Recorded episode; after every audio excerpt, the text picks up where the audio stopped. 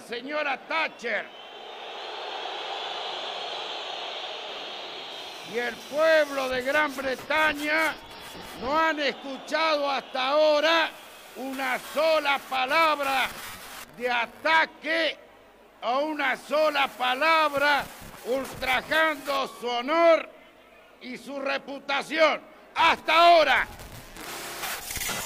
Pero le pido como presidente de la nación al gobierno y al pueblo inglés la moderación en sus expresiones y la moderación en sus hechos. El gobierno argentino y el pueblo argentino, este cabildo abierto, puede enardecerse y presentar a las ofensas mayores ofensas.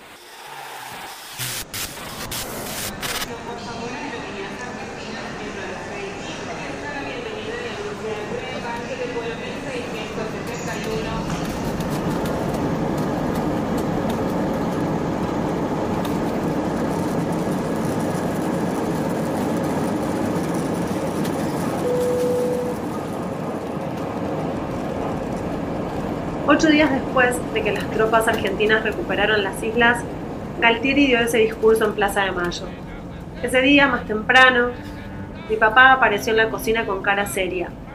Nos miró a mi hermana y a mí y dijo, se cambia, se cambia. Nos subimos al 180 en la plaza de San Justo, oeste de Buenos Aires, y nos fuimos sin entender mucho qué pasaba. Aunque nos habían enseñado a no decirlo en público, había una cosa que sabía perfectamente. En casa los militares de la Junta no eran buena palabra. Cuando llegamos al centro, todo me parecía fascinante. La plaza colmada, el fervor de la gente y ese cántico. El pueblo, unido, jamás será vencido. Años después me di cuenta que en 1982 esas palabras tenían un trasfondo horroroso. Lo que entendí en ese momento, y con ocho años, era que estábamos juntos, y que alguien se había metido con nosotros. La gestión reivindicatoria emprendida no es patrimonio de un gobierno, sino de todo el pueblo argentino, que contempla con orgullo la acción de sus armas. Directamente desde Casa de Gobierno, ha transmitido LRA1 Radio Nacional Buenos Aires, República Argentina y LS82 Canal 7 Argentina Televisora Color para todas las emisoras de la cadena nacional de radio y televisión del país.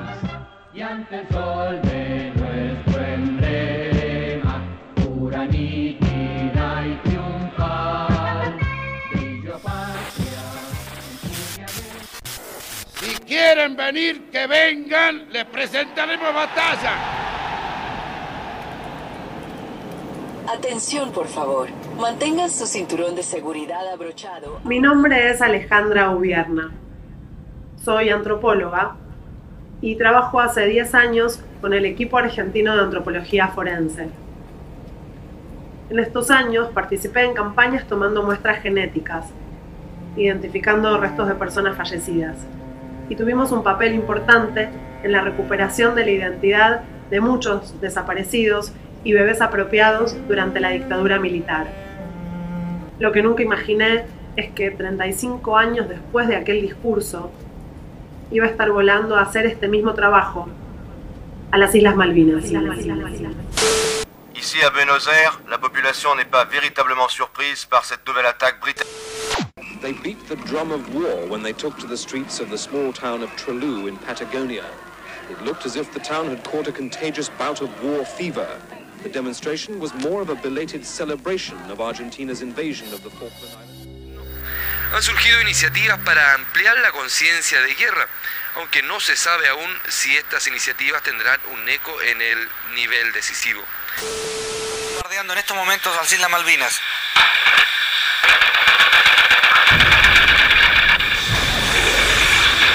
Hay escenas dramáticas como esta explosión de uno de los proyectiles lanzados por los aviones Sea Harrier sobre Puerto Argentino. De los 649 argentinos que murieron en la guerra, 323 murieron en el hundimiento del buque General Belgrano. De los que murieron combatiendo en tierra, 237 están en la isla Soledad, enterrados en el cementerio de Darwin. Con los años hubo varias modificaciones y finalmente en 2009 se construyó el que está actualmente. Pero aquel primer cementerio fue emplazado bajo las órdenes del coronel Geoffrey Cardoso, un oficial de 32 años que en el año siguiente de la guerra llega con el encargo de recoger a los muertos de guerra argentinos y enterrarlos adecuadamente en las islas. Y me acuerdo muy bien del primer día cuando yo fui con un cuerpo y que no podía hallar una chapa de, identificación.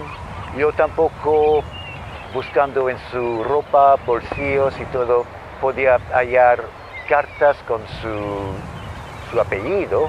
Y este fue el primer cuerpo. Y un día después la misma cosa se, pasaba. Y el tercero em, día era la misma cosa con siete nuevos cuerpos.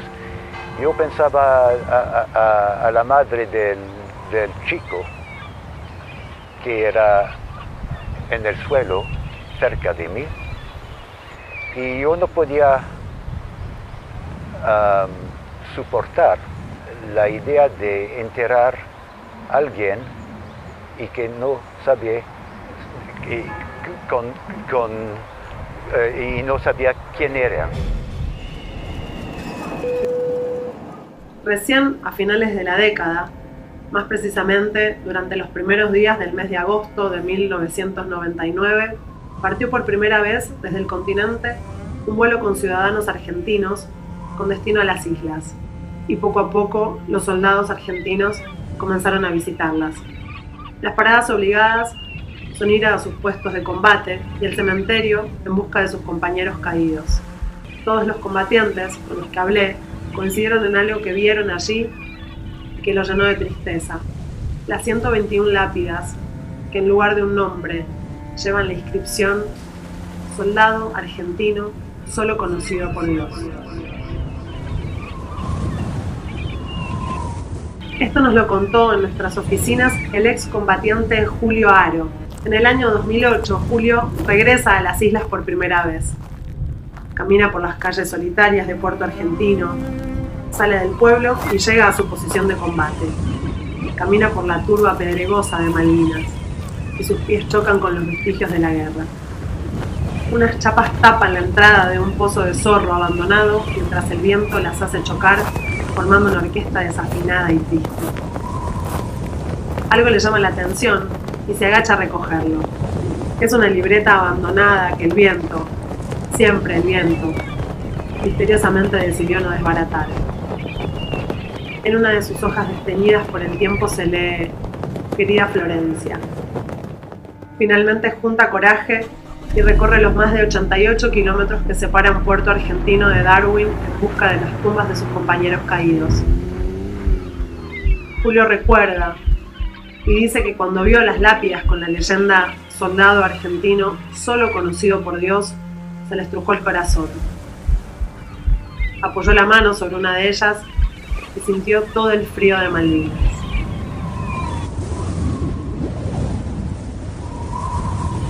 Julio recuerda, y aunque estamos en diciembre, estamos en Buenos Aires y pasaron 26 años, nosotros también sentimos el frío de las islas.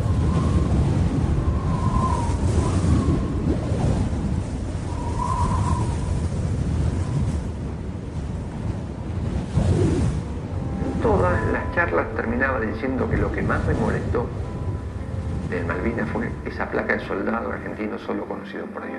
Si quieren venir, que vengan, les presentaremos batalla. Hablar con quien hizo el cementerio y eso fue fundamental para que eh, lográramos esto, el proyecto este de los ADN para reconocer las 100 30 tumbas que no están reconocidas en Darwin. Este señor Cardoso fue quien hizo la reinhumación, como le dicen ellos, de, de ir a los campos de batalla, de ir a buscar a los cuerpos que habíamos enterrado nosotros, de limpiarlos, de anotar hasta el último detalle lo que tenían, desde las cartas, desde las pertenencias, de ponerlo en una bolsa blanca, en una bolsa negra y ponerlo en un cajón y brindarle cristiana sepultura con todos los honores y que en ese transcurso llamaron al Estado, todavía no, era, estábamos en la parte democrática, sino que estábamos en la, dictadura, pidiendo por favor que se acercaran a algún grupo, ya había terminado todo, para reconocer a sus muertos. Y nadie apareció. Hoy no existirían esos 123 NN si hubiera ido uno, es decir, este es fulano y este es fulano. El Comité Internacional de la Cruz Roja inicia las tareas de identificación de los soldados argentinos caídos hace 35 años en el conflicto bélico entre Argentina y Reino Unido, que yacen enterrados en el cementerio de Darwin, en las Islas Malvinas. Está previsto examinar las 123 tumbas marcadas con la inscripción Soldado argentino solo conocido por Dios. Con una temperatura de 5 grados y ráfagas que nos cuarteaban las mejillas, bajamos de las camionetas y recorrimos parte de la hondonada donde se encuentra el cementerio. En la entrada pasamos junto a un cenotafio y llegamos a un camino de piedras angosto que nos llevó hasta el centro del cementerio. De pronto estábamos rodeados de la multitud de cruces blancas. Entre ellas, las 121 que por más de 30 años habían esperado su nombre. Cada una de esas cruces albergaba debajo un cuerpo, una historia que pedía ser reconstruida. Una en particular me había quedado grabada. Me la contó un periodista de Río Negro que la conocía bien. El nombre del soldado era Alfredo Gatoni, nacido en San Antonio Oeste, y había pedido la prórroga del servicio militar para estudiar. Cuando lo reclutaron, a los 27 años, estaba en La Plata, estudiando para rendir las dos últimas materias que le faltaban para terminar arquitectura. Esto podría parecer un detalle insignificante, pero para mí era la muestra de cómo la guerra caía, silenciosa, interrumpiendo la vida en medio de la vida. Gateni se había casado hacía poco tiempo con Norma, una entrerriana detonada suave. Tenían planes de familia numerosa. Era fanático del cine y del automovilismo. ¿Qué quedaba de esos sueños? La guerra es una bomba que cae y se lleva a las personas dejando en su lugar un cráter donde nada crece. Cuando mi hermano se fue a Malvinas, nos enteramos por medio de la esposa. Ella nos llamó por teléfono y nos avisó que se había ido. Lo habían ido a buscar y que ya había, se había ido. Había subido un avión, lo habían subido un avión con los demás compañeros y se habían ido. Fue todo muy repentino. Eh, no nos pudimos despedir, por supuesto. La única que logró despedirse fue Norma, que estaba ese día en el departamento con él. Después, cartas de él nosotros no recibimos. No recibimos cartas de él. La que mm, recibió alguna, quizás una, fue Norma, la esposa. Eh, nosotros eh, escribimos muchísimas cartas, muchísimas cartas, porque creo que escribíamos, no sé, eh, durante la semana era increíble, escribíamos mis, mis padres, eh, mi hermano, eh, yo, todos mandábamos con encomiendas, con un montón de cosas. Pero no sé, dudo que las haya recibido también, ¿no? Nosotros de él no recibimos nada. Lo destinaron a la compañía C del Regimiento 7, con el que estuvo defendiendo la zona de Wireless Ridge y allí perdió la vida, un día antes de que la guerra terminara. Me dijeron también que la razón por la que no identificaron a Alfredo fue que en Malvinas las chapitas no alcanzaban para todos y que él le cedió la suya a un colimba que su cara lo decía todo. Para ayudar a reconstruir esos huecos es también la razón por la que estamos acá. A Alfredo lo dieron por desaparecido.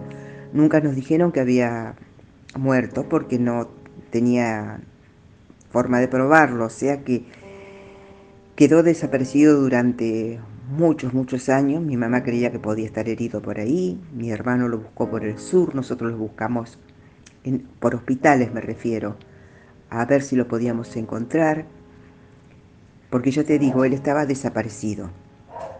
Y, bueno, esto fue hasta que se logró que trataran de, de identificar a, los, a las personas, a los soldados solamente conocidos por Dios. Ahí fue cuando eh, nos hicimos un ADN con mi mamá el 12 de septiembre del 2014 y la, identificación de mi hermano fue el 17 de julio del 2017. Nosotros viajamos al año siguiente a Malvinas, donde él ya estaba en el cementerio de Darwin. El proceso de identificación fue tremendo. Cuando tenían la identificación, bueno, vinieron acá a casa de parte de la Cruz Roja, vino también.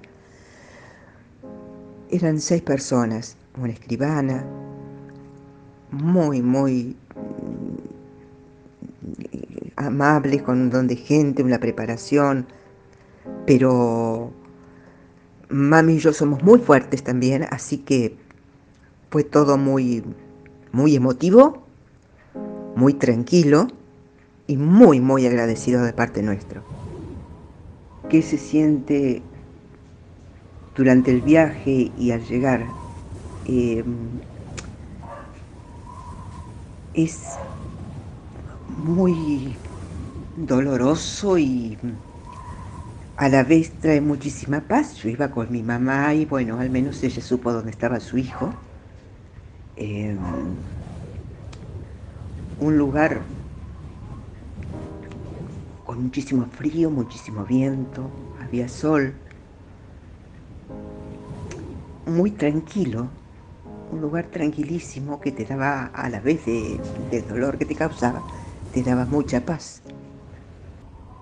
El largo y sinuoso camino que me trajo hasta acá comenzó con Julio Aro recorriendo el país convenciendo a los familiares de dejar una muestra genética para el banco de datos.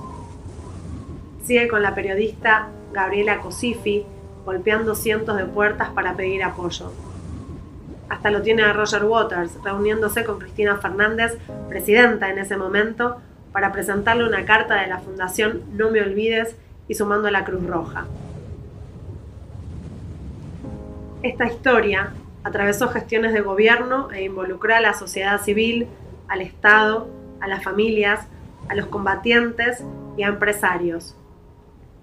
Incluyó cientos de reuniones, miles de apretones de mano, millones de abrazos y lágrimas como para llenar el mar que rodea las islas. O quizás empezó mucho antes, 35 años atrás, con Jeffrey Cardoso juntando cada resto, sepultando amorosamente a cada soldado argentino y anotando obsesivamente cada detalle en una libreta para finalmente entregar ese informe a Julio, 30 años después, en un Londres lluvioso. Y aquí estamos. El resto es historia. En una carta que dirigí recientemente al señor presidente del Comité Internacional de la Cruz Roja, le solicitábamos la posibilidad de conformar un equipo forense que permitiera a estas madres de Malvinas que quieren saber dónde están los restos de sus hijos, cuál es la tumba de su hijo para ir a ponerle una flor. ¿Qué cicatrices quedan de una guerra? ¿Qué marcas además de aquellas que vemos en el terreno, las máquinas y los hombres? de los soldados que volvieron, muchos lo hicieron sin palabras. Y de los que se quedaron, muchos lo hicieron sin nombre durante más de 30 años. Los primeros días de diciembre de 2017, el Comité Internacional de la Cruz Roja entregó a los gobiernos de Argentina y Reino Unido los primeros resultados del trabajo de nuestro equipo forense. 90 identificaciones positivas, entre ellos el sanantoniense Alfredo Gatoni. La noticia la recibieron con lágrimas su madre y sus hermanos Alicia y Alberto.